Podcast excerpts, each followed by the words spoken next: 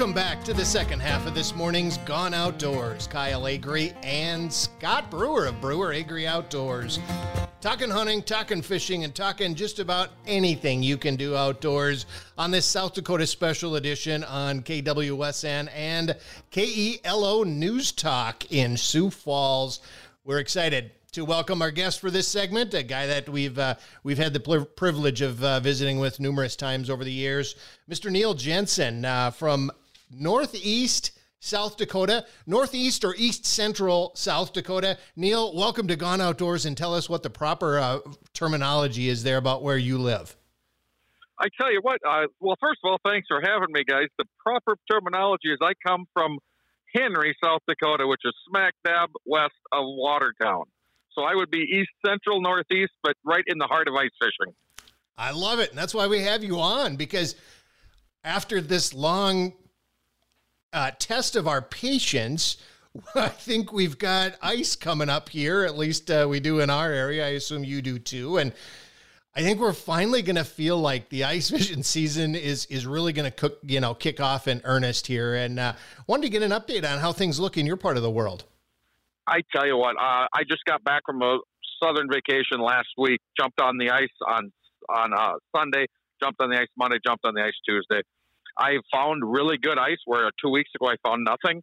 My only concern has been you can go from five to seven, eight inches of good ice to about an inch in places because we didn't get a really good freeze. You know, we got a freeze and it blew and opened up. In the middle of those lakes are kind of nasty. The bays are good, but I'm looking at our our forecast here, and they're talking highs of below zero this weekend. I'm guessing anybody wanting to get out by Sunday afternoon has a really good chance of seeing some decent ice navigation. I still wouldn't go to the middle of these big lakes, guys, but you're going to be able to get out, uh, get out, and get get fish while the fish is good. My goodness, is it good right now? Hey, how did the snow affect? Did you guys get much snow down there in that Watertown area? Um, you know, early to midweek uh, this past week.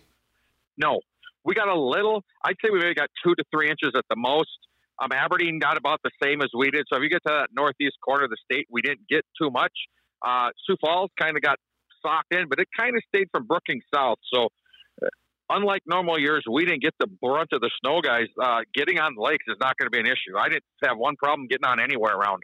So with that snowfall, though, one thing it does is it does cover up that transition area from old ice to new ice. So if you're not familiar with when that lake froze up and which parts of it froze, which weren't, just be careful when you're heading out there. You know, that's why we're Absolutely. hearing all these reports of snowmobiles going through the ice or four wheelers or whatever, is because they go from that good ice to that new ice. And with some snow on yep. there, it's hard to see. So uh, just it is hard to see. Yeah, And, and, you know, talk to a local. I don't. One thing about ice fishing, I don't know one guy on the ice who's going to steer you the wrong way. Talk to somebody who's there. Let them know where the geese are sitting, where that lake was open.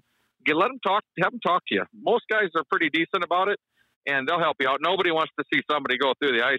We've all done it. We all hate it, and nobody wants to see it happen again. Amen to that, Neil. I mean, isn't that the truth? Like, I know that as anglers, uh, there's there's always just that little twinge of, um, if we find a hot bite, we want to keep it. But when it comes to ice safety, when it comes to just general knowledge and, and even helping people be successful fishing, it's kind of a brotherhood, isn't it? And and wow, what a that's a great reminder of just utilizing the people and the network around the area to to get some good information to stay safe.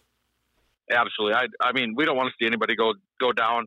This year could be a little little dicey. I'm a little concerned because you know we've all have a lot of pent up aggression for ice fishing that we haven't been able to use because we had such a long fall. Uh, just give it a little time. Take your time. Get that spud bar out. Make sure you go with a buddy. Bring some rope. Just that old basic ice fishing things that we all know uh, that we never really have to use in January. We better keep it in the front of our minds. So, was your wife when you came back from that warm vacation, like my wife is, with that pent up aggression that I have? Did she tell you just go ice fishing? Just get out yeah. of here because you need to calm down a little bit. Yep, I was in the Florida Keys, and I told her that there's not an ice auger within a thousand miles, and I'm not very comfortable. we need to get out and find some ice. I love it, but I, I applaud your timing because you were down there when the ice wasn't so great here. And now you're back, and we're we're looking for fish. And speaking of fish, Neil, what are you chasing when you're hitting the ice these days? Uh, right this time of year, I because I'm still calling January ice early ice, which is kind of odd. I I really go after walleye. I love early season walleye. I love them in the early morning. I love them at night. Um, and I kind of use the same thing that everybody's doing. You know, the the tikka minnow, the puppet minnow, the Jigging Rap. Call them what you are. Those kind of glide baits I really really like, and I hammer them really hard. Okay, so you love them in the morning, you love them at night. What about the people that can't be out there in the morning or at night, and they're out there during the day? What what are they going to do? Uh, change up your presentation a little bit. The thing around the northeast part of the state that we're, that I'm seeing more in the last few years, and I'm still adapting to it, is this zebra mussel deal that's cleaning up the lakes. Um, I, you're gonna have to. I've changed out line. I've changed into smaller lures. I've done everything to make that presentation look a little bit more lifelike because our lakes are super clear right now.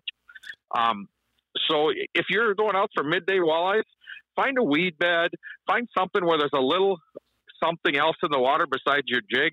Look for where the baiters are uh, swimming by and just fish that out. You'll be fine. And you know what? Grandpa's old set lines still work wonders. You know, just going to ask that, Neil, because uh, even if you're using a search bait, having that set line set just a few feet away is not a bad idea. I, I, I'm sure you've seen it, right? I mean, you're, you're, you've got your attractor lure, and those fish come in and may or may not be interested. And you know, if you've got the set line, they may slide off and take that. Oh, absolutely. And uh, any rattle baits. If you're using a rattle bait ice fishing and you don't have a set line down within really close proximity of your of your uh, rattle bait, you're probably missing the boat because those fish might come to that rattle bait but don't like the action, but they sure like that minnow hanging there and they'll take it. Yeah, you know, ice fishing is one of those times, and and I know that there's there's great opportunity with artificial lures, but gosh, I have a hard time leaving home if I'm going to hit the ice and not having a scoop of minnows, or if it's perch or panfish, not having a you know a, a canister with some spikes or wax worms, because uh, having a little bit of meat on that hook is really really a good thing when those fish are are real slow. Yeah, especially in more so in the wintertime. I agree with you. That I think live bait has a bigger spot in my arsenal in the wintertime than it does in the summer because just like you said, get that waxies, get those spikes, get minnows, get minnow heads on a Jigging Rap. do all kinds of those things. Those fish want different. They just want different things than they do in the summer, and live bait's just the way to go for me. Yeah, I'm with you there, man. I am with you there. How about the perch bite in your part of the state? Are you hearing much on that? I am. I I get. Uh, I have tons of people sending me pictures all day of this midday perch bite, and I if you're getting up to that Big Stone area, if you're getting over to Waubay Lake, you're going to get into these perch. I I have not been able to get out there in the middle of the day, so I can't speak to it.